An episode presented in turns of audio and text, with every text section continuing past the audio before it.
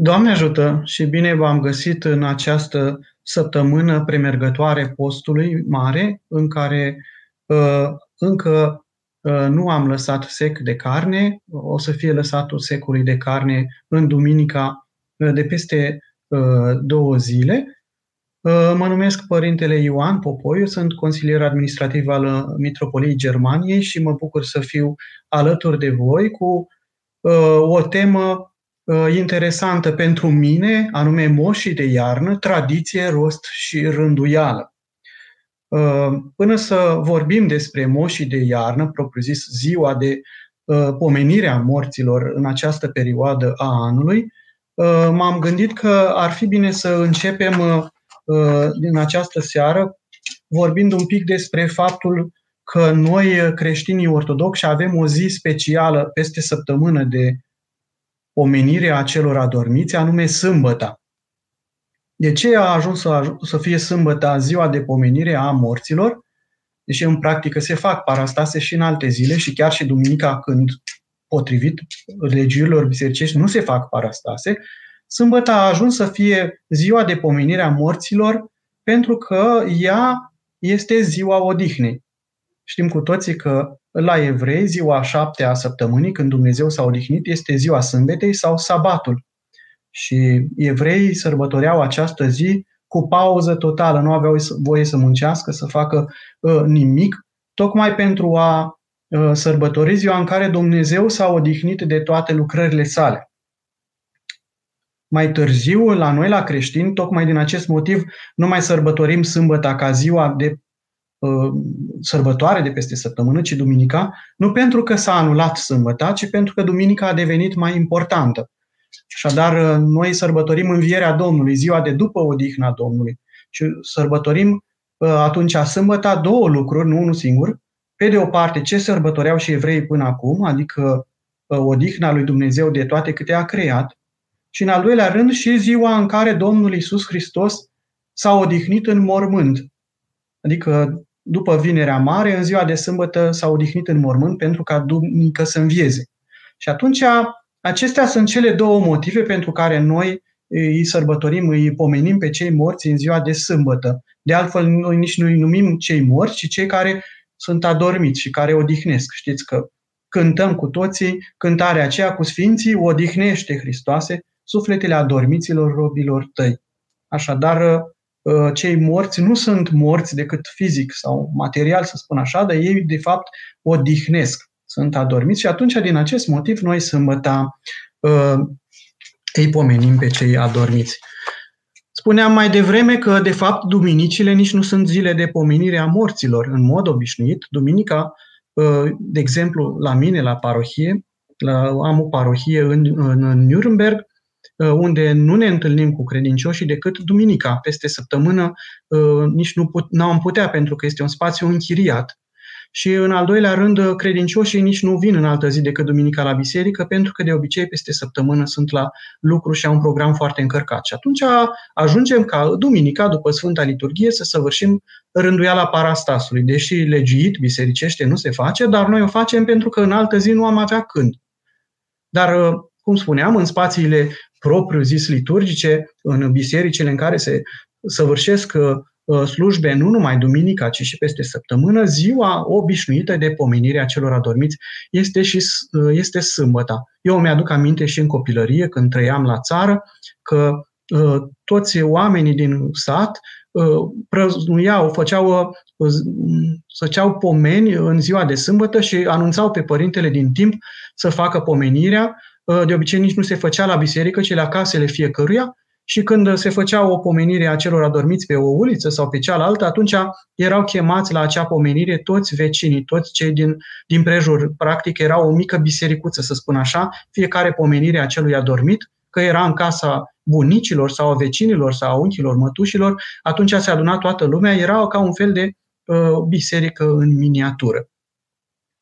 Uh, pe lângă sâmbetele de peste an în care se fac pomenirile uh, celor adormiți, mai sunt și alte zile de pomenire speciale, uh, anume atunci când sunt soroace. De exemplu, după ce cineva a trecut la cele veșnice, în a treia zi, după trecerea la cele veșnice, care coincide în mod obișnuit cu înmormântarea la noi la români, dar nu peste tot, sunt alte popoare unde se înmormântează chiar în ziua în care a murit cineva, sau aici în Germania unde se înmormântează când se programează potrivit pompelor funebre, poate fi și peste o săptămână sau mai mult, dar la noi la români în a treia zi se, pomen- se face pomenirea pentru cei adormiți, după aceea se mai face și la uh, șase zile în unele părți, la noi în Moldova la nouă zile mai degrabă, uh, e mai generală, după aceea la douăzeci de zile, la patruzeci de zile. Pomenirea de la patruzeci de zile este considerată una foarte importantă și poate o să și vorbim mai târziu din ce motiv este importantă pomenirea la patruzeci de zile și după aceea la trei șase luni, adică jumătate de an, la un an și la fiecare an până la șapte ani. Așadar, acestea sunt zile de pomenire care nu cad întotdeauna sâmbăta. Desigur că în mod practic, de obicei, credincioșii se întâmplă că fac pomenirile acestea tot sâmbăta în cele din urmă, pentru că peste săptămână, dacă este exact, eu știu, pomenirea unui an de când cineva a trecut la cele veșnice într-o joi sau într-o marți sau într-o luni, este cam greu să strângi oamenii la o slujbă de pomenire. Și atunci se face în sâmbăta cea mai apropiată această pomenire. Lăsând la o parte aceste generalități care nu fac parte propriu-zis din tema noastră de astăzi, și anume moșii de iarnă, aș trece să spun câteva cuvinte despre sâmbetele speciale de peste an în care se face pomenirea morților. Spuneam mai devreme că, în mod normal, se fac pomeniri în toate sâmbetele. Ei, nu chiar toate. Sunt anumite perioade și când nu se face niciun fel de pomenire, nici măcar sâmbăta. Ele sunt, în general, perioadele de mare sărbătoare și bucurie, cum ar fi, de exemplu, de la Crăciun și până la Bobotează, sau în săptămâna luminată, sau mai degrabă nu chiar numai săptămâna luminată, chiar mai mult, de la Sâmbăta lui Lazăr, deci cu o zi înainte de Florii, și până la uh, Duminica Sfântului Toma, tot la fel nu, nu se fac pomeniri pentru cei adormiți, pentru a, se, uh, a nu se pune în umbră praznicul învierii, respectiv praznicul nașterii Domnului. Dar, în schimb, sunt alte duminici, care, sâmbete, pardon, care uh, sâmbete de peste an, în care se face pomenirea generală a celor adormiți. Și acum ajung la această temă pe care noi o tratăm astăzi, și anume moșii de iarnă. Mai avem pe lângă moșii de iarnă și moșii de vară, care se sărbătoresc cu o zi înainte de, flori, de, de rusalii. Deci de obicei în iunie sau câteodată la sfârșitul lui mai. Și după aceea mai este o sărbătoare care inițială era pentru cei adormiți doar în Ardeal, acolo unde influența catolică a fost mai mare, moșii de toamnă, care în mod normal este sâmbăta cea mai aproape de întâi noiembrie, sau cel puțin așa era inițial, dar acum, după ultimile rânduieli de la Sfântul Sinod al Bisericii Ortodoxe Române, moșii de toamnă sunt, este sâmbăta cea mai aproape de Sfântul Dumitru, așadar poate să cadă și înainte un pic de întâi noiembrie. Spuneam că este o sărbătoare, de fapt, de o tradiție catolică importată la noi, mai ales în Ardeal și astăzi în toată țara, inclusiv în Moldova, în Muntenia, și care are de face cu sărbătoarea generală a morților în Apus, care este întâi noiembrie. Întorcându-ne la zilele noastre, ziua noastră de, pe care o vom prăznui acum, nu mâine, ci poimine, moșii de iarnă, cuvântul moș, cu siguranță că are de-a face cu cei bătrâni, strămoșii, nu? Moșii de mare sau iarnă sau pomenirea celor adormiți din perioada de iarnă este o slujbă care se face în asociere, să zic așa, cu Duminica Înfricoșatei Judecăți. E o temă care cumva se înrudește, nu? Dacă auzim Duminica Înfricoșatei Judecăți, ne duce cu gândul la judecata de apoi a Mântuitorului Hristos și atunci a pomenirea morților e un fel de a ne ruga pentru cei adormiți înaintea Mântuitorului Hristos să-și facă milă cu ei. Duminică se pomenește așadar la biserică, o, se citește o pericopă evanghelică în care se vorbește despre judecata de apoi și cum anume vom fi noi judecați, fiind întrebați de dreptul judecător cât bine am făcut în lume faptele milei trupești și sufletești. Și din contră, cei care nu vor avea un răspuns bun la această întrebare generală, ce am făcut bine, cum am dat de mâncat, de băut, cum am găzduit, cum am ajutat pe frații noștri din jurul nostru, dacă nu avem ce răspuns să dăm, vom merge la pedeapsa veșnică. Ei, cu o zi înainte, deci, se face pomenirea aceasta generală a morților, numită Moșii de Iarnă. Am găsit un lucru foarte interesant în cartea bisericească care este folosită la străni în biserici în, zile, în aceste zile, începând din aceste zile și până la Paște, anume Triodul. Este carte de cult de bază, să zic așa, a Bisericii Ortodoxe pe lângă Penticostar și Octoih. În cartea aceasta, Triodul, care începe acum să fie folosită și până în Sâmbăta Mare, există rânduiala acestei slujbe de la Sâmbăta uh, morților sau uh, Moșii de uh, Iarnă. Și mai are încă un al treilea nume, anume Sâmbăta lăsatului sec de carne, pentru că duminică, deci a doua zi, se lasă sec de carne. Începe pe jumătate, să zicem așa, postul mare. Și prima cântare de la această slujbă a uh, Sâmbetei lăsatului sec de carne ne explică ce anume prăznuim, ce anume sărbătorim în această zi. Și citesc din Triod, practic de la vecernia, care se face vineri seara, zice așa: astăzi credincioșii, săvârșind pomenirea tuturor morților celor din veac, anume a celor ce în credință au viețuit creștinește, să lăudăm pe Mântuitorul și Domnul și să cerem cu dea dinsul ca să dea ei răspuns bun în ceasul judecății la însuși Dumnezeul nostru, cel ce va să judece tot pământul, dobândind cu bucurie starea cea de-a dreapta lui în partea dreptilor și în moștenirea cea luminată a sfinților, și să se facă vrednici împărăției lui celei cerești. Așadar, facem pomenirea generală a celor adormiți, adică nu numai a celor din familia noastră, ci a tuturor celor adormiți, dar, atenție, se pune aici accentul, zice așa, a celor ce în credință au viețuit creștinește. E un lucru tare interesant, pentru că și noi anume, când îi pomenim pe cei adormiți, de multe ori preotul în ecteniile care rostește la slujba mormântării sau a parastasului, spune ceva despre cei adormiți într-o nădejde a învierii și a vieții veșnice. Așadar, de fapt, noi, nu că ne este interzis, dar practic îi pomenim doar pe cei care au dormit în nădejdea învierii și a vieții veșnice. Cei care nu au nădejde în învierea Mântuitorului Hristos și în viața veșnică, cine sunt? Păi, în primul rând, cei care nu sunt creștini, ei nu au nădejdea în înviere, nu că nu cred în înviere, în primul rând. După aceea, mai sunt și dintre creștini nepracticanți, care sunt creștini numai cu numele, dar în momentul în care ei nu au nădejde în înviere, deci nu cred în înviere, deci, de fapt, nici nu mai sunt creștini. Deși sunt botezați, dar creștinul care e botezat, dar nu crede în înviere, nu mai este creștin. Definiția creștinului este aceea a omului care crede în învierea Mântuitorului nostru Iisus Hristos. Cu alte cuvinte, cei care n-au crezut în învierea Mântuitorului nostru Hristos nu sunt pomeniți de biserică.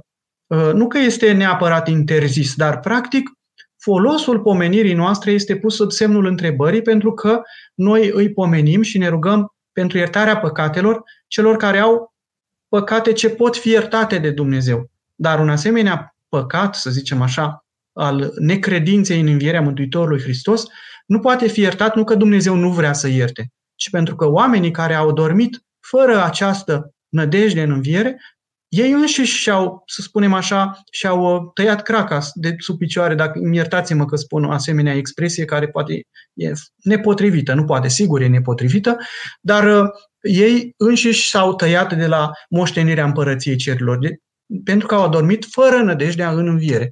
Și din acest motiv, practic, există în biserică tradițiile, cum ar fi aceea că se spune că nu se face slujbă la sinucigași. De ce nu se face slujbă la sinucigași? Din cauza că ei, practic, nu au mai suportat în cazurile care le-au primit din voia lui Dumnezeu până la urmă și uh, și-au pus singuri capăt zilelor, nemai având nădejde în puterea și în ajutorul lui Dumnezeu.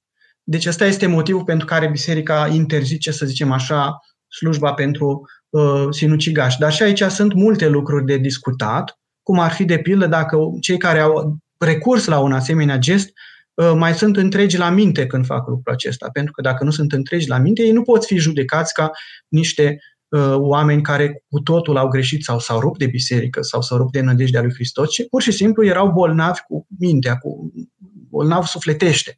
Și atunci există o întreagă dezbatere până în ziua de astăzi și nu numai în Biserica Ortodoxă Română, ci și în celelalte biserici, dacă se face și ce fel de slujbă se face, ce fel de pomenire se face pentru acești oameni. Și în general cu oamenii care au adormit, dar nu cu nădejdea în învierea cea de veci. Altfel spus, deși noi avem, cum să spun eu, datoria noastră de creștini este să ne rugăm pentru întreaga lume.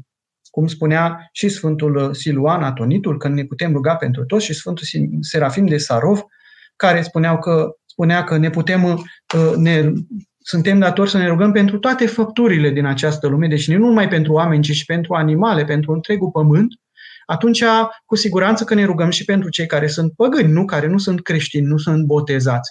Dar rugăciunea noastră este, cum să spun eu, are alt ecou înaintea lui Dumnezeu. Nu că Dumnezeu nu o ascultă, dar noi nu putem ști cum anume mântuiește Dumnezeu pe cei care uh, nu au crezut în înviere. E uh, o taină pentru noi creștinii. De aceea, în general, la noi, la biserică, uh, se aduc la pomelnic, uh, se pun pe pomelnic numai numele celor care sunt creștini ortodoxi, botezați. Nu că avem ceva împotrivă, mai ales noi aici în Occident avem pe pomelnice tot felul de nume. Și nu stăm noi să analizăm care dintre nume sunt ale creștinilor ortodoxi și care nu, pentru că este greu să faci deosebirea. Poate că uneori apare uh, Hans sau Gisela pe un pomelnic, dar și noi zicem, a, nu sunt ortodoxi. Dar nu e chiar așa, că sunt și unii ortodoxi care s-au trecut la Biserica Ortodoxă din Apusta și au rămas cu numele lor vechi dinainte. Și atunci nu știm concret care e ortodox, care nu, nu se mai pot face atât de bine delimitările și noi îi pomenim, îi știe Dumnezeu dacă îi pomenim bine, dacă am făcut vreo greșeală înaintea lui Dumnezeu, să ne ierte Dumnezeu, dar nu avem cum să facem noi acum selecții de nume și să uh, tragem niște, uh, să limităm așa, să delimităm lucrurile. Lucru pe care putem să-l facem este ca în predicile noastre și în în catehezele noastre către credincioși este să le explicăm cum anume se alcătuiește un pomelnic și ce, cine anume se poate pune pe pomelnic și cine anume nu. Și, dar nu îi scoatem, eu știu, nu îi excludem de la pomenirea noastră și din rugăciunile noastre pe, pe niciun om până la urma urmei. Revenind la tema noastră, și anume sâmbăta morților, aceasta moșii de toamnă, nouă de iarnă, mă scuzați, am văzut un lucru foarte interesant, o explicație extrem de interesantă a acestei pomeniri, acestei zile de pomenire, tot în Triod, și anume la Sinaxar. Sinaxarul este o parte din slujba utreniei sărbătorii, slujbii de dimineață, în care de obicei se povestește viața Sfântului din ziua respectivă sau în Triod, la această zi, se explică de ce anume în această sâmbătă din lăsatul sec de carne. Zice așa, dumnezeieștii părinți au hotărât pomenirea tuturor celor din veac adormiți într-o dreapta credință în nădejdea învierii veșnice. Și explică aici uh, povestitorul cum anume că sunt oameni care au trecut la cele veșnice fără să fie cunoscuți. Că unii au căzut, au murit pe neașteptate departe de casă. Pe mare, în munți neumblați, în prăpăsti, în crăpăturile pământului, de ciumă, foamete, în războaie, de foc, de ger și de alte felurite morți. Și se poate că din pricina sărăciei sau a lipsei n-au avut parte să li se facă slujba și pomenirea rânduită. Ei, în special pentru aceștia, deci primul, primul motiv pentru care aveam această sărbătoare a moșilor de iarnă nu este ca să-i pomenim pe cei din familiile noastre, asta e al doilea motiv, să zicem așa. Primul este să fie pomeniți cei care nu au avut parte de slujba mormântării și toate rânduielile potrivit Bisericii Ortodoxe și au murit, nici nu se știe pe unde. Și atunci, în această zi, s-a, pomen- s-a așezat pomenirea lor. Uh, și tot aici, în Triod, spune mai departe că, în al doilea rând, este cu cale să se facă azi pomenirea sufletelor, pentru că mâine are să se prăznuiască a doua venire a lui Hristos, adică judecata de apoi, cum am spus mai devreme. Deci motivul pentru care azi e sărbătoarea, pomenirea generală a morților, este aceea că a doua zi, deci după sâmbăta morților, a doua zi este Duminica Judecății de apoi, despre care am vorbit mai devreme. Omenirea însă este deopște pentru că ne gândim la toți creștinii și există mai multe rugăciuni speciale care se fac în această zi la biserică. Adică pe lângă Sfânta Liturghie care se face pentru cei adormiți și rânduiala parastasului pe lângă cei adormiți, parastas obișnuit care se face în toate sâmbetele, la această zi a pomenirii morților, dar și în sâmbăta Rusalilor, există o ectenie specială pe care preotul o rostește la sfârșitul slujbii și, în general, se întâmplă acest lucru să se facă și la morminte. În unele părți există tradiția ca să se facă parastas nu numai la biserică, ci să meargă preotul în cimitir și să meargă de la un mormânt la altul, acolo unde sunt strânși credincioși, și să facă încă câte o scurtă slujbă pentru fiecare adormit în parte, să zicem așa, la capul mortului, să zicem între ghilimele. Da? Și la sâmbăta moșilor există o ectenie mică pe care preotul deci o rostește în acest context, și anume, e o rugăciune la ectenia mică sau o cerere din ectenia mică care zice așa: încă ne rugăm pentru odihna și iertarea sufletelor celor din veac adormiți într-o dreapta credință, a strămoșilor, a moșilor, a părinților, a maicilor, a fraților, a surorilor, a fiilor și a tuturor sufletelor celor dintr-o rudenie și seminție cu noi, care mai înainte au adormit din nou într-o nădejde a învierii și a vieții veșnice, actitorilor Sfântului Locașului acestuia, dacă se face slujba în biserică, vedeți? A miluitorilor și binefăcătorilor și a tuturor celor ce s-au ostenit și au slujit în Sfânt Locașul acesta. Deci, dacă se face slujba în biserică, sigur. Arhierei, romonahi, preoți, diaconi, erodiaconi, monahi și slujitori care odihnesc aici și pretutindeni, dremăritori creștini și a robilor lui Dumnezeu care acum se pomenesc. Și atunci urmează pomelnicul, preotul rostește pomelnicul sau pomelnicele câte vor fi, și pentru ca să li se ierte lor toată greșeala, cea de voie și cea fără de voie. Deci această cerere din ectenia pentru morți este o cerere specială care nu se aude la toate parastasele de peste an, ci doar la sâmbăta morților, deci acum prim, la sfârșitul iernii, începutul primăverii, după aceea de Rusalii și în, la moșii de toamnă, în preajma Sfântului Dumitru. Pe lângă aceste trei mari sâmbete de peste an în care se face pomenirea celor adormiți, mai există încă vreo câteva zile de sâmbătă care sunt speciale față de restul sâmbetelor de peste an. Și anume sâmbăta următoare, deci nu poimâine, ci peste încă o săptămână.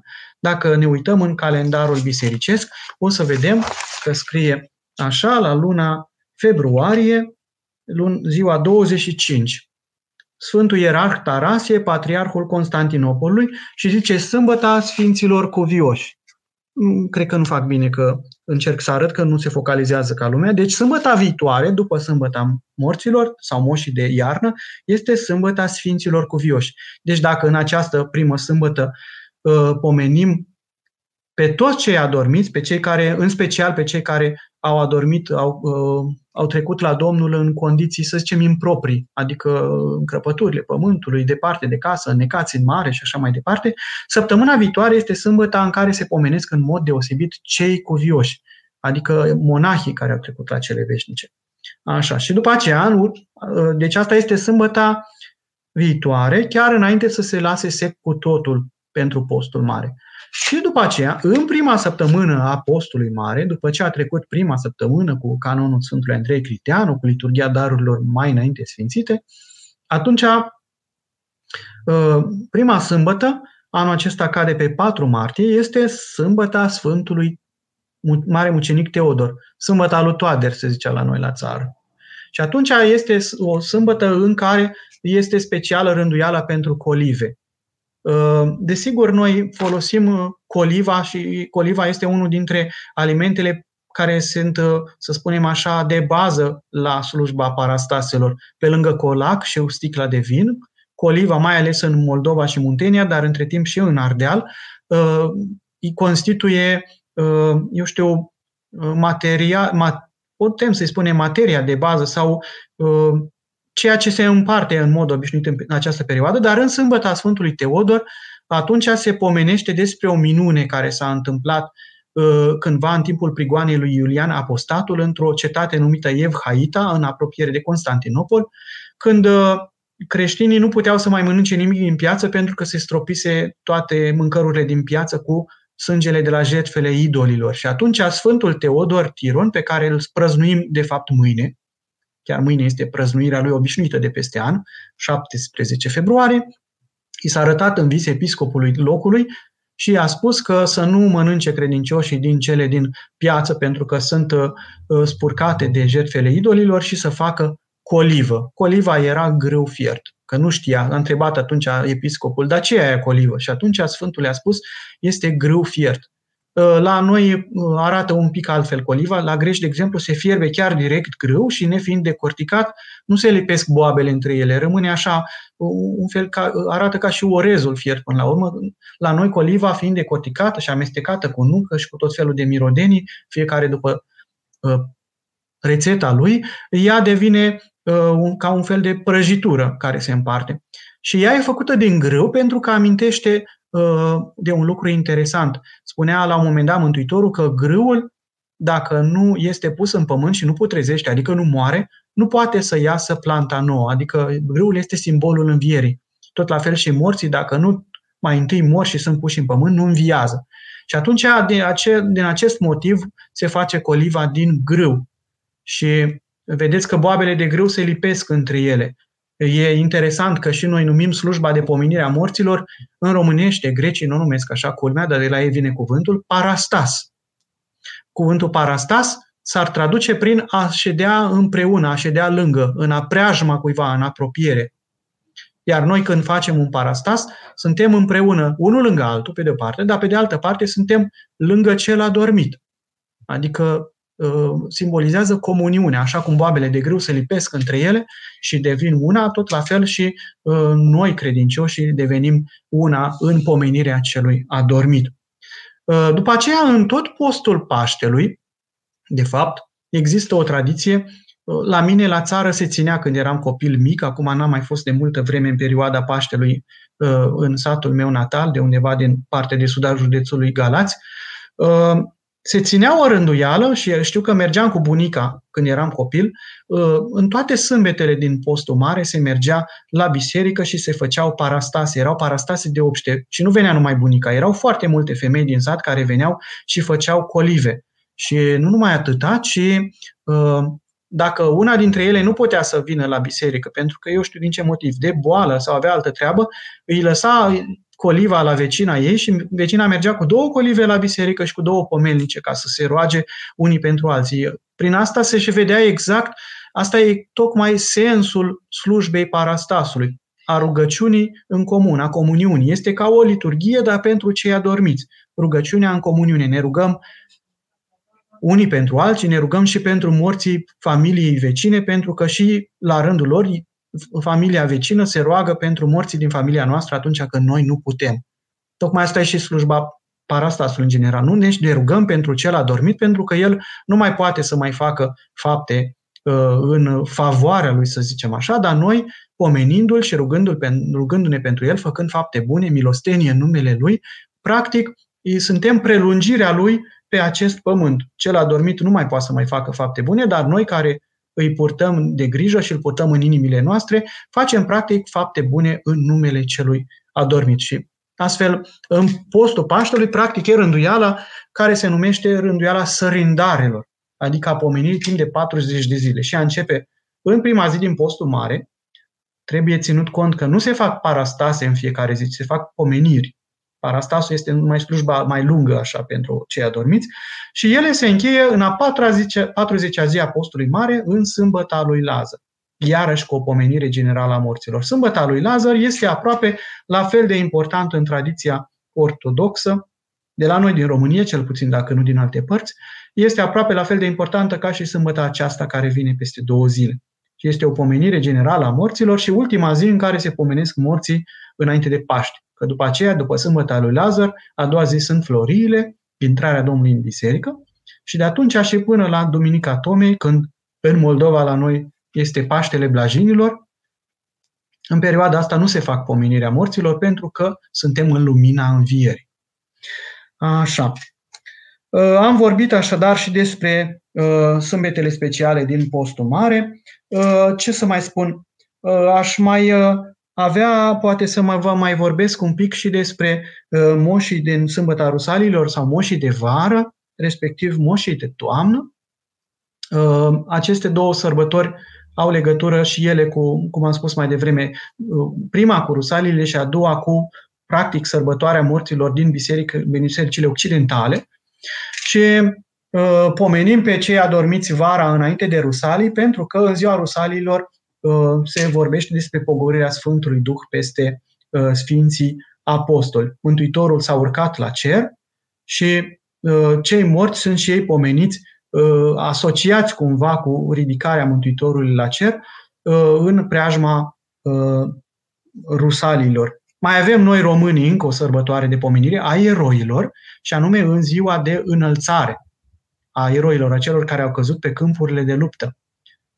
Uneori sunt asociați în această categorie a eroilor nu doar cei care au murit efectiv în război, ci și cei care au murit în lagărele de luptă. De aici, de exemplu, noi aici în Germania avem în foarte multe orașe, în cimitire, sunt români din primul război mondial care au murit ca prizonieri în lagărele care erau aici de prizonieri, și aceștia sunt asociați tot cu eroi, pentru că tot departe de țară și pentru țară au murit.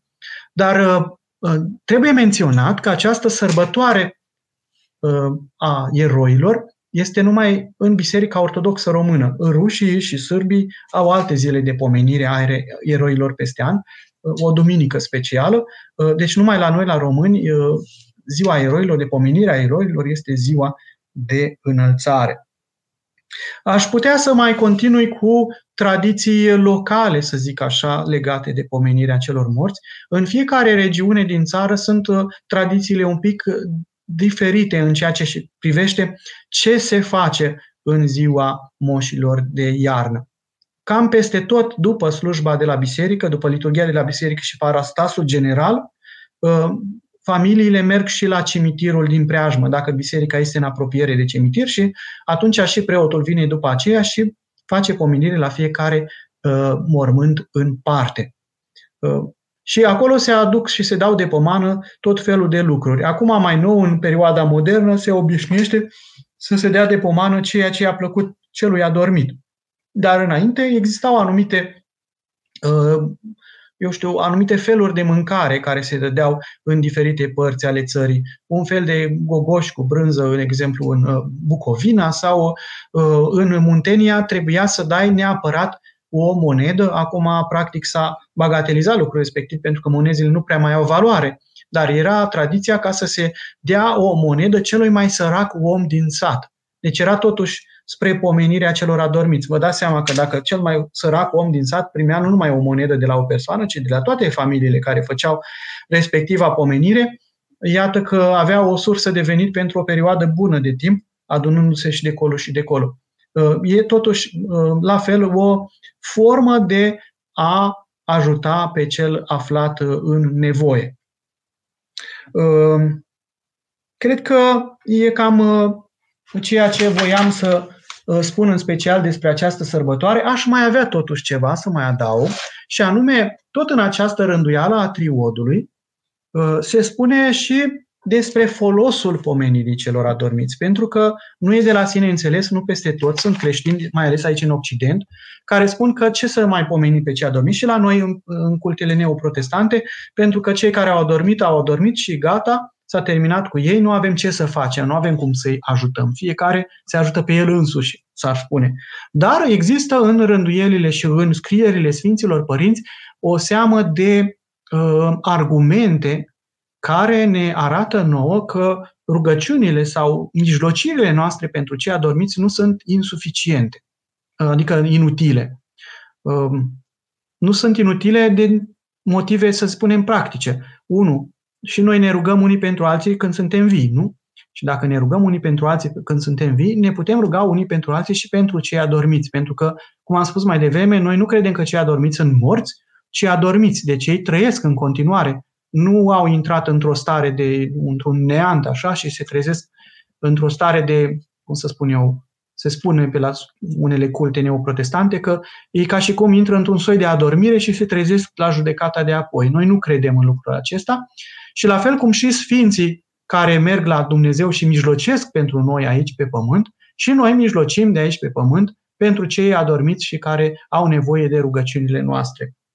Și sunt exemple aici în cartea numită Triod, din, din viețile părinților. Primul dintre el, dintre acești Sfinți Părinți este Ava Macarie. Din câte mi-aduc eu aminte, este vorba de Macarie Egipteanul și nu Alexandrinu, că a găsit pe când mergea pe drum o căpățână uscată a unui elin păgân și a întrebat: oare păgânii vreodată au oarecare mângâiere în iad?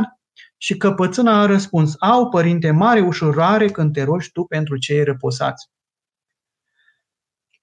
Și spune așa altceva, e o povestire și despre, mai sunt câteva povestiri, vă mai amintesc una dintre ele, e vorba despre Sfântul Grigorie Dialogul, Papa Grigorie cel Mare al Romei, cel de la care avem și liturghia darurilor mai înainte sfințite. Papa Grigorie era un om uh, care uh, practica o asceză foarte, foarte, extrem de aspră. Dacă citim în viața lui, ne mirăm cum, cum putea să trăiască cu atât de puțină mâncare și atât de puțină băutură. Și zice că la un moment dat s-a rugat pentru sufletul împăratului Traian, despre care noi știm că a fost și prigonitor, adică nu el în mod direct ca alți împărați, dar în timpul lui au avut anumite, loc anumite prigoane și au fost și uh, oameni care au fost martirizați. Sfântul Iustin, martirul și filozof, a murit în timpul împăratului Traian, din câte mi-aduc aminte, parcă. Și zice că s-a rugat Papa Grigorie cel Mare pentru sufletul împăratului Traian. El are și o fată care este, martir, este sfântă în Biserica Ortodoxă, numită Drosida, fata împăratului Traian, și pomenită parcă pe undeva pe la mijlocul lunii martie, din câte mi-aduc aminte. Nu găsesc acum în calendar să vă spun exact ziua. Da, pe douăzeci și doi martie este pomenită fiica împăratului Traian. Și rugându-se el mult la Dumnezeu, zice că la un moment dat a primit, a mântuit prin rugăciunile sale pe împăratul Traian. Dumnezeu însă i-a spus să nu se mai roage niciodată pentru păgâni. Lucru interesant de, de urmărit, adică în viața lui se pare că deci Dumnezeu i-a ascultat rugăciunea, dar i-a cerut să nu mai facă asemenea lucru. Asta arată cât de puternică este rugăciunea celor vii pentru cei adormiți, că Dumnezeu trece și peste rânduielile obișnuite sau obișnuite pentru noi, să spunem așa.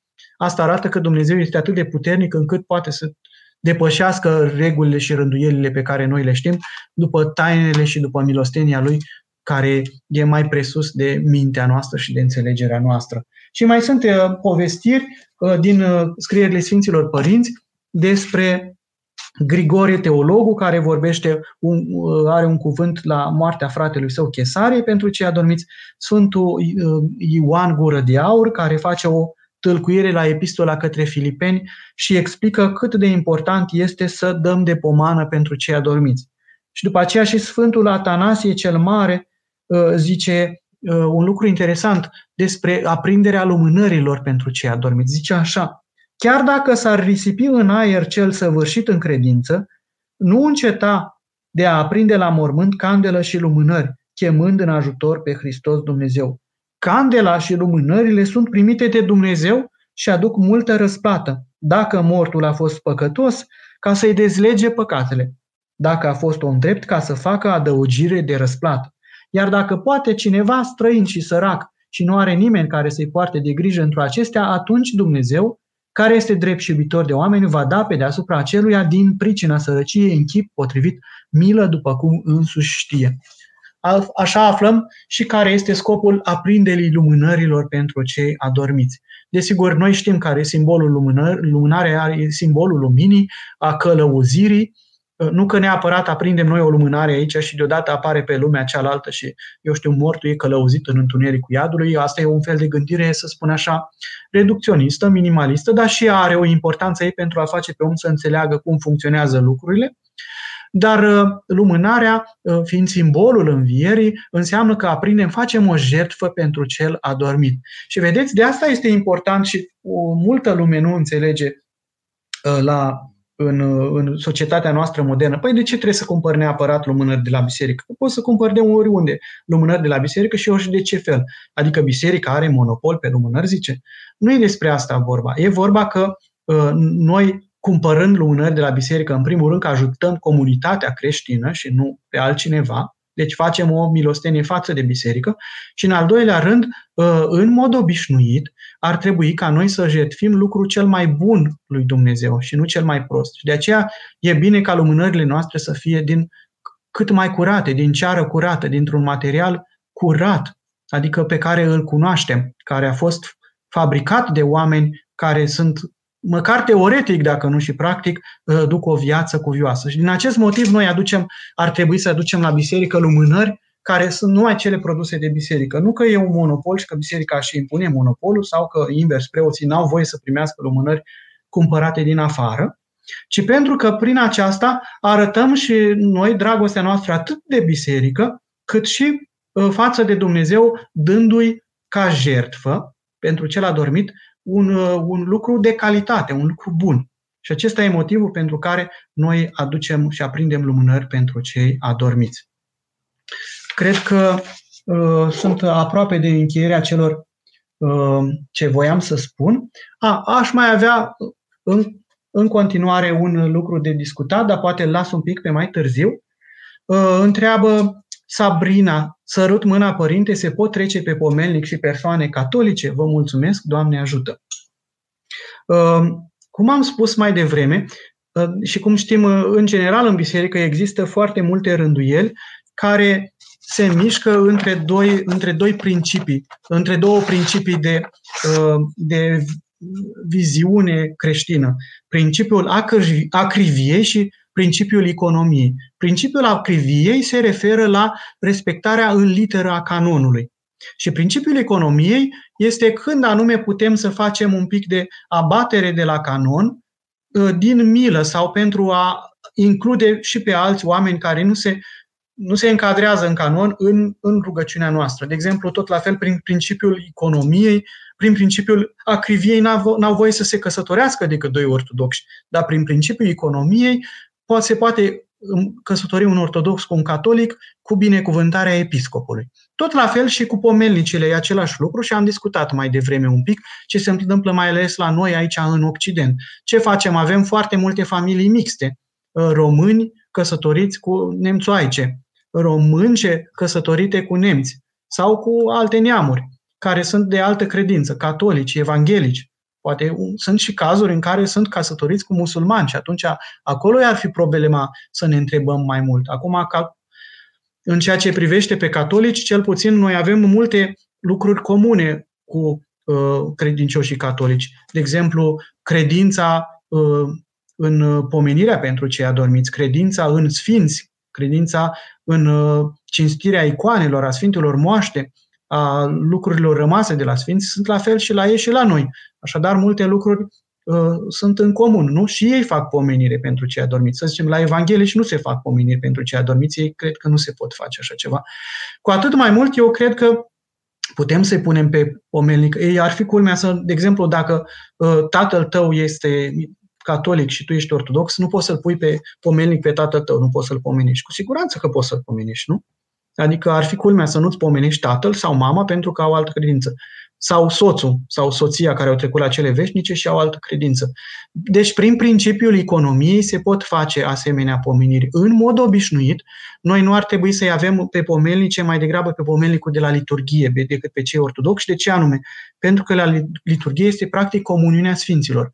Și noi îi punem pe pomelnic exact pe aceleași persoane care pot să se și împărtășească cu trupul și sângele lui Hristos. Ori catolicii sau evanghelicii nu se pot împărtăși din același potir cu noi, cu ortodoxii, nu neapărat din cauză că sunt excluși sau și noi dacă ne ducem la o biserică catolică nu ne putem împărtăși cu catolicii și cu evanghelicii, nu că neapărat nu credem că în, în liturghia lor nu este prefacerea trupului, pâinii și vinului în trupul și sângele lui Hristos, ci e vorba despre o disciplină canonică. Dacă noi nu avem comuniune de împărtășanie, comuniune liturgică cu ei, tocmai din acest motiv nu am putea să îi punem și pe pomelnic. Dar am spus mai devreme că eu ca preot nu prea reușesc, chiar dacă mi-aș dori, dar nu, nici măcar nu mă gândesc la lucrul acesta, ar fi un lucru aproape imposibil, să fac acum distincție care e catolic, care e ortodox pe pomelnic, care este de altă credință. Eu îi pomenesc pomelnicul care mi-l trimite credinciosul și Dumnezeu știe în mila și dragostea lui pentru toți oamenii pe care anume îi primește în milostivirea sa și pe care nu. Acum, dacă facem așa un pic de abstracție de treaba asta, zicem că nu punem un catolic sau un evanghelic pe pomelnic pentru că au altă credință. Dar ortodoxii care, ei zic că sunt ortodoxi, dar nu-și practică credința sau sunt în erori mari de credință. Sunt mulți care cred, nu cred că Mântuitorul Hristos e Dumnezeu, ci doar un profet, să zicem așa. Oamenii aceia sunt mai vrednici să fie puși pe pomelnic. Sau oamenii care s-au rupt de biserică pentru că nu vin la biserică, efectiv. Sau care sunt dependenți de tot felul de uh, substanțe sau care uh, uh, vorbesc urât de biserică, care vorbesc urât de preoți. Uh, nu, ne, nu ne rugăm pentru ei. În mod normal, ei s-au autoexclus din comuniunea biserică, dar noi ne rugăm pentru ei. Și atunci n-ar fi tot la fel de vrednici de pomenire și cei de alte credințe, dar care totuși cred în Dumnezeu. Și aș zice eu că putem să-i punem la pomenire cu economie, adică cu rânduiala economiei, cu rânduiala îngăduinței. Dar acum trebuie să facem o diferență între excepții și lucrurile generale, adică nu generalizăm lucrul ăsta. O altă întrebare. Nicolae zicea părintele Necula că noi, cei plecați din țară, ne-am luat cu noi morții pomenindu-i. Confirm că de când sunt plecat îmi pomenesc morții zilnic. Nu știu cât îi ajută pe ei, dar pe mine mă ajută enorm. Evident că așa este. Așa a apărut, se pare, zic unii, că cultul icoanelor a apărut la noi în, în biserica creștină în momentul în care din Egipt ar veni și în momentul în care oamenii fugeau dintr-un loc în altul și nu mai puteau. Ei aveau tradiția să ia cu ei sarcofagele și să se mute de colo-colo. Știm și noi din povestea cu evreii care au luat oasele lui Iosif când au plecat din Egipt și s-au dus cu ele înapoi în țara lui Israel. Și zice că egiptenii în perioada respectivă dezlipeau ceea, capacul de la sarcofag pe care era pictat cel adormit, așa era în tradiția egipteană, nu creștină, și plecau cu el, considerând că imaginea aia este imaginea mortului, era ca și cum lua împreună cu el. Acum, lăsând la o parte istoria religiilor, să ne gândim la lucruri pe practice, cum ați spus și dumneavoastră în, în, în comentariu. Da, când plecăm în țară, evident că luăm morții cu noi în inimile noastre și îi pomenim, nu? Parastasul de patruzeci de zile, de multe ori am văzut și la noi, la biserică am avut, aproape în fiecare săptămână am parastase și câte cineva, ori la patruzeci de zile, ori cu alte ocazii, care pomenește pe cei adormiți, dar care sunt îngropați în România și acolo nu mai este nimeni care să-i mai pomenească la cimitir. Uneori năpădesc pălăriile mormintele lor, dar ei nu sunt uitați, sunt pomeniți atâta vreme cât trăim noi, părinții și strămoșii noștri nu sunt uitați. Și într-adevăr, în primul rând ne ajută pe noi că nu-i uităm, că nu ne uităm rădăcinile și transmitem și noi mai departe altora tradiția și uh, comoara credinței noastre, dar îi ajută cu siguranță și pe ei faptul că îi pomenim. Pentru că nu sunt uitați. Atâta vreme că nu sunt uitați și noi facem rugăciuni și avem dragoste față de ei, cu siguranță că și ei primesc de la Dumnezeu mângâiere. Întrebare de la Dan. Părinte, ce ar fi obligatoriu să avem la parastas? Putem înlocui colacul cu pâini, dacă nu găsim de cumpărat, mai ales în diaspora. Vinul poate fi alb sau roșu sau nu contează. Da, cu siguranță că putem să locuim colacul cu pâinea, pentru că nu avem la îndemână tot mereu. Până la urmă, ce e colacul și ce e pâinea? Colacul e făcut tot din aluat de pâine. Uneori se mai pune ceva dulce în el, cu siguranță. Eu știu, un pic de zahăr sau un pic de ou, nici nu știu cum e tradiția cu colacul. Colacul, în schimb, este o pâine făcută în formă circulară. Nu doar optul reprezintă infinitul, de fapt, ci și forma circulară reprezintă infinitul, faptul, în ceva care nu se termină, adică viața veșnică. Din cauza asta e colacul rotund. Dar el de obicei are tot felul de modele pe deasupra, adică a evoluat de-a lungul timpului, oamenii n-au mai știut ce reprezintă simbolic colacul și au făcut tot, forme de col- tot, tot felul de forme de colac. Mă rog, la, în anumite ță, regiuni din țară se fac tot felul de colaci la cei adormiți. Unii colac în formă de stea sau de cruce, care sunt în formă de porumbei, de păsări, ele toate reprezintă simboluri ale nemuririi, cu siguranță. Dar dacă nu avem colac, cu siguranță pâinea este importantă. De fapt, esențial la un parastas este pâinea și vinul. Vedeți, materii euharistice până la urma urmei și de-abia după aia vine coliva sau alte lucruri care se dau pentru cei adormiți. Pâinea și vinul, care sunt binecuvântate, Nu sunt chiar ca la Sfânta Liturghie. Vedeți, mai este și o altă slujbă la care avem pâine și vin, litia, la vecernie. Deci, în general, materiile liturgice la creștini sunt pâinea și vinul și la unele slujbe mai există și un de lemnul pe lângă ele. Deci, pâinea și vinul, important să fie, tot la fel cum am spus mai devreme și cu lumânarea, că trebuie să fie de calitate cât mai bună, adică nu trebuie să ne zgârcim să luăm pâine. Mă rog, dacă nu putem și nu avem posibilități, cu siguranță luăm și noi ce ne cade la îndemână. Dar cel mai bine este să luăm ceva de bună calitate. Prin asta noi arătăm, cum să spun eu, prețuirea pe care o avem și față de Dumnezeu, căruia îi aducem jertfa, și față de Cel care a trecut la cele veșnice, pe care îl iubim și nu dăm orice pentru el, și prețuirea și pentru Cel căruia îi dăm pomana respectivă. Persoana care ne, dă înainte, ne stă înainte, nu-i dăm ultimul ciuruc, ultimul lucru mărunt, ci un lucru bun, de calitate. E important lucrul ăsta, să vină din inimă. Deci nu facem pomană numai de dragul de a ne face o datorie, între ghilimele. Dacă îți faci numai lucrurile ca și cum ar fi, mi-am făcut datoria și acum sunt ok, am conștiința împăcată, e cam puțin. E mai bine decât nimic, dar trebuie mai mult. Dacă vinul poate fi alb sau roșu sau nu contează, sigur, dacă se poate, trebuie să fie roșu, ca și la Sfânta Liturghie, vedeți? Dar sunt anumite cazuri în care nu găsești sau și atunci poți să înlocuiești și cu vin alb. Dar important este să fie, zic eu, nu scrie nicio carte că trebuie să fie de bună calitate, nu scrie nicio carte că trebuie să fie bordeaux sau cotnari sau eu știu ce, vin de nu știu care, de nu știu câți ani învechit, Doamne ferește, nu scrie lucrul acesta, dar e o chestiune de bun simț să dăm pentru cei adormiți ai noștri lucruri de calitate, pentru că prin asta arătăm că îi iubim. Uh, Cristiana, bună seara! Cine e în icoana de sub icoana cu Maica Domnului?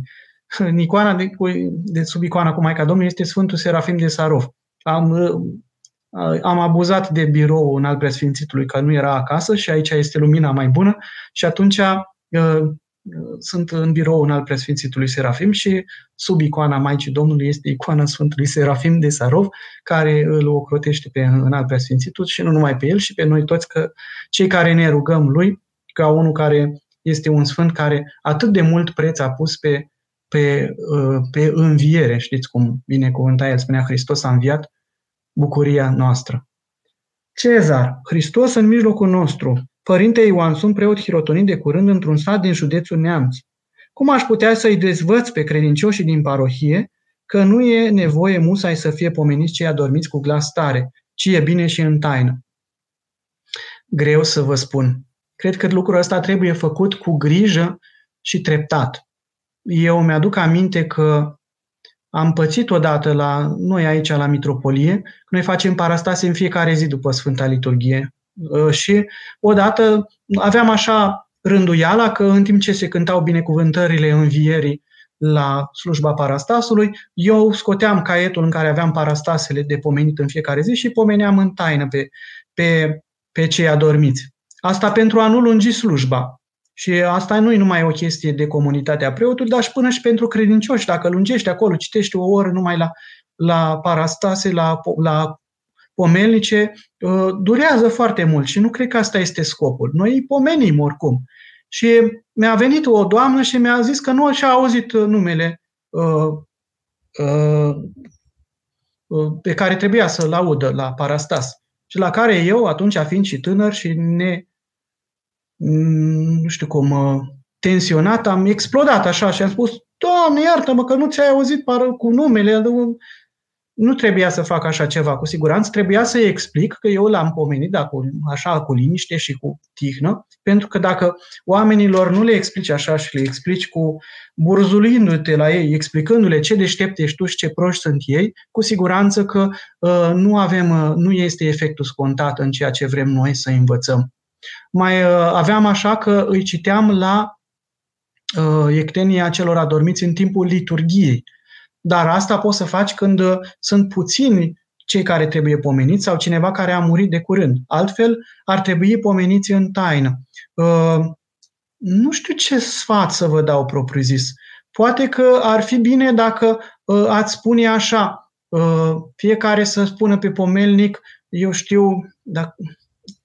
nu știu, e o chestiune absolut teoretică, aproape imposibil de pus în practică, anume să-i, să-i pomeniți numai pe, cu voce tare pe cei pentru efectiv pentru care se face parastasul. Că uneori oamenii aduc o pomană la biserică și face parastas pentru anume persoană, dar pe, pe lângă el, pe lângă persoana respectivă, mai pune pe pomelnic încă douăzeci de nume. Și atunci poate reuși să învățați pe oameni să scrie pe pomelnic primul nume sau cu litere mai mari, pomelnicul pentru care s-a făcut parastasul și celelalte nume cu litere mai mici. Și atunci puteți să pomeniți numai numele mari cu voce tare și numele mici în taină.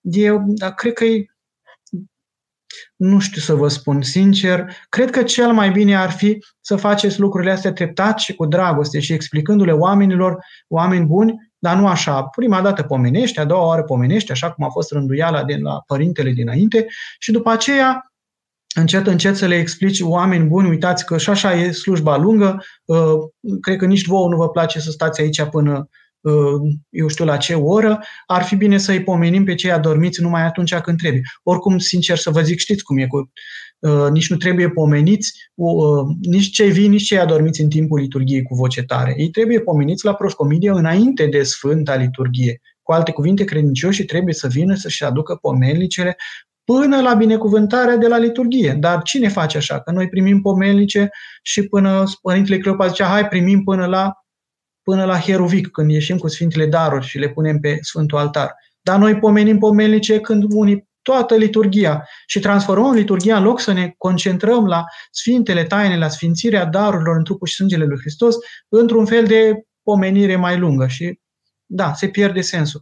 Trebuie mult tact, multă, cum să spun eu, cu multă dragoste și explicată așa, ca omul să înțeleagă și să nu se scandalizeze. Și uneori, nu știu, poate omiți o săptămână, după aia următoarele două săptămâni iar citești pomelnicele cum era rânduiala, după aia omiți două săptămâni și tot așa ca oamenii să se învețe, dar să nu intre într-o stare de asta de șoc. Doina, Doamne ajută, care este diferența între pomenirea în comun și pomenirea unei persoane adormită la patruzeci de zile sau șase luni? Se fac slujbe diferite? Uh, Este o rânduială a parastasului identică, practic. Și la parastasul, în definitiv, este un fel de rânduială a mormântării prescurtată, dacă stăm și ne uităm așa. E aceeași rânduială, dar, de exemplu, la patruzeci de zile sau și atunci când se face mormântarea sau la un an, oamenii mai dau de pomană lucruri mai mult decât de obicei. La patruzeci de zile și la un an și la mine la țară să te deau de pomană lucruri, chiar, deci nu numai se dădea o masă pentru cel adormit, ci se dădea de pomană haine, un set complet de haine. Noi am primit odată pomană pentru bunica de la un unchi de-al nostru, un pat. Sau bunica mi-a dat mie odată, dar trăia, mi-a zis, ia de aici o pernă și o dau de pomană de pe acum, că cine știe dacă mai dă cineva după ce-i muri. Și uite, a dădea de pomană și în timpul vieții. Că, că tot milostenie este până la urmă, nu? A făcut milostenie. Deci când erau anumite uh, soroace de astea mari, ca la patruzeci de zile, atunci preotul, după ce se sfârșește parastasul propriu-zis, se duce și mai binecuvintează și cele care se vor împărți într-o pomenirea celui adormit. Și este o rugăciune specială de binecuvântare a celor care se vor împărți în pomenirea celui adormit, în afară de masa de parastas. Altfel, slujbele sunt identice. Mai este încă o slujbă mai scurtă, numită litia pentru morți, sau la mine la țară se mai chema scoatere la mormânt. Deși nu întotdeauna însemna că te duci la mormânt, uneori putea să fie la biserică, dar era un parastas așa. Eu când eram copil făceam diferență între acestea, că unul era parastas cu lumânare și prosop și unul nu era cu lumânare și prosop. Așa era în mintea mea de atunci, dar nu e despre asta vorba. Deci litia mică pentru morți este cumva o, o masă mai mică în, într-o pomenire a celor adormiți. Nu e așa de pompoasă, să zicem, între ghilimele. E o rugăciune mai scurtă și se face de obicei la, la mormânt, de, la cimitir.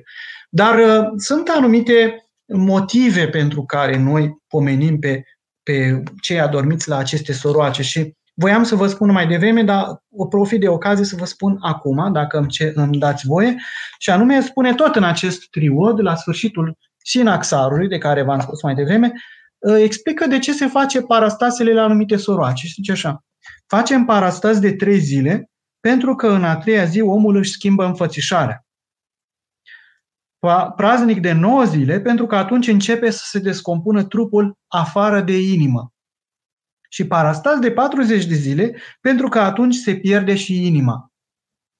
Deci are, sunt asociate cu anumite uh, procese fiziologice și nu cu vămile văzduhului, cum ar fi, de exemplu. Știm și noi că mai e și tradiția asta cu vămile văzduhului, că trei zile sufletul merge și vede raiul, alte trei zile merge și vede, nu, primele trei zile merge pe pământ, după aia următoare trei zile merge și vede raiul, încă trei zile merge și vede iadul și după aia patruzecea zi se mută acolo, se face judecata. Așa e o tradiție din bătrâni.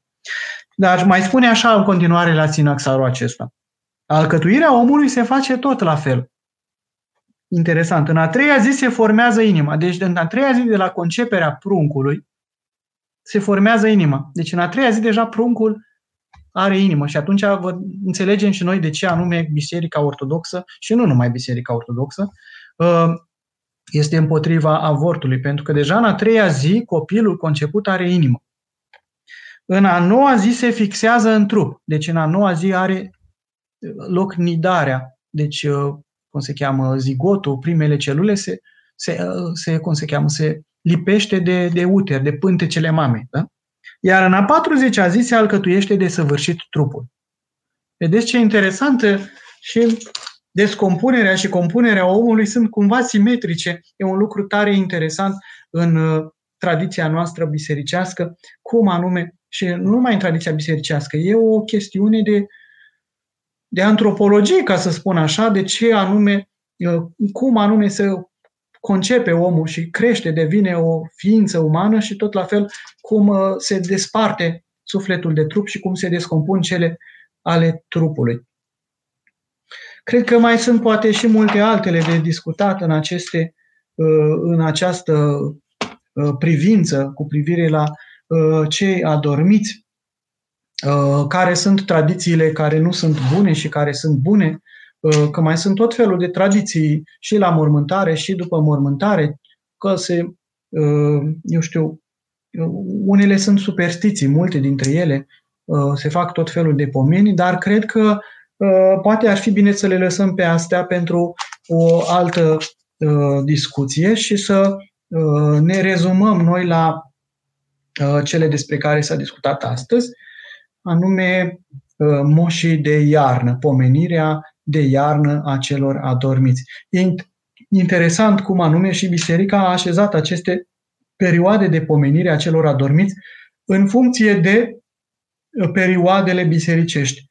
Începutul triodului, sau adică începutul perioadei acesteia înainte de postul până la Paști, după aia sfârșitul Penticostarului, adică sfârșit, perioada aceasta a bucuriei învierii și respectiv toamna, care este a treia pomenire a morților, cumva la mijlocul octoihului, mijlocul perioadei obișnuite de peste an, când suntem, este cam, să spunem, exact la jumătate de an după Paști.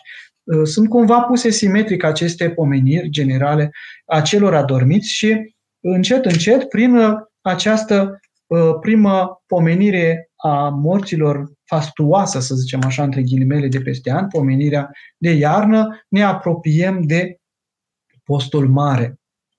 Se face și această pomenire pentru că, evident, în această perioadă a anului putem încă să mâncăm de dulce. Nu e sâmbăta morților, este penultima zi în care se poate mânca de dulce, că a doua zi este ziua în care se lasă sec de carne. Urmează apoi încă o săptămână în care se poate mânca brânză, lapte, ouă, pește, dar deja nu se mai pot mânca toate cele care sunt lăsate spre bucuria trupească. Și de aceea, încă un motiv probabil pentru care sâmbăta aceasta a morților sau moșii de iarnă este așezată de biserică înainte de începutul postului. E un semnal că încet, încet ne apropiem de post și lăsăm lucrurile acestea trupești mai deoparte, încercăm cel puțin, pentru ca să ne concentrăm pe cele duhovnicești. Acestea spunându-le, vă urez tuturor să aveți parte de un post al Sfintelor Paști binecuvântat, cu mult spor duhovnicesc, cu bucurie pentru postire și nu întristare, pentru că ne lepădăm de cele trupești pentru ca să câștigăm cele duhovnicești. Și dacă se poate și dacă ajungeți la biserică în ziua aceasta de sâmbătă, să-i pomeniți și pe cei adormiți și să vă gândiți nu numai la cei adormiți din neamurile voastre, ci la toți cei adormiți de, din toate locurile și din toate timpurile, cum v-am spus mai devreme, că pentru ei se face în primul rând pomenire și pe ceilalți îi putem pomeni și în restul anului, pe cei din familiile noastre. Și nu numai de asta, dar pentru că noi toți, de fapt, în Hristos, Cel care a înviat și care ne-a mântuit pe toți, suntem frați, sau cel puțin ar trebui să fim, și pomenindu-i și pe cei care uh, au trecut la Domnul în tot felul de uh, accidente, de uh, uite cum a fost cu tremurul acum din Siria și din Turcia. Printre ei, puțini dintre ei au fost creștini care au murit, câți au murit, peste treizeci de mii, și nu sunt creștini, dar mila noastră ca și creștini față de oamenii din jurul nostru nu poate să rămână fără ecou, văzând câtă necaz și câtă durere a fost împrăștiată în această parte a lumii în zilele astea și nu putem să nu-i pomenim și eventual să facem și milostenie pentru ei. S-au făcut tot felul de colecte și la apelul Patriarhiei Române se face colectă pentru cei care sunt victime ale cutremurilor. Și să nu ne gândim vreodată că spunem, a, trebuie musai numai la creștini, nu la păgâni. La toți oamenii trebuie să le facem milostenie atâta cât se poate. Și cum se poate? Sigur, în anumite limite și sigur că, în primul rând, îi ajutăm pe uh, frații și creștinii noștri, dar să nu uităm că toți suntem copiii lui Dumnezeu și toți avem parte și nevoie de mila uh, lui Dumnezeu și tot la fel și noi trebuie să fim miloși cu toată lumea. Dând un exemplu prin aceasta că facem așa cum a făcut Hristos când uh, nu s-a oprit numai la a-i ajuta pe evrei, ci a ajutat și femeia cananeancă, a vindecat și pe leprosul samarinean și a avut grijă și de ceilalți care nu erau din casa lui Israel, dar care au fost incluși, au intrat în Israelul duhovnicesc, atașându-se cumva la Hristos prin credința lor. Dumnezeu să ne dea pace, bucurie, spor și să ne vedem cu bine și în lumina Sfântului Post și în bucuria învierii. Doamne ajută!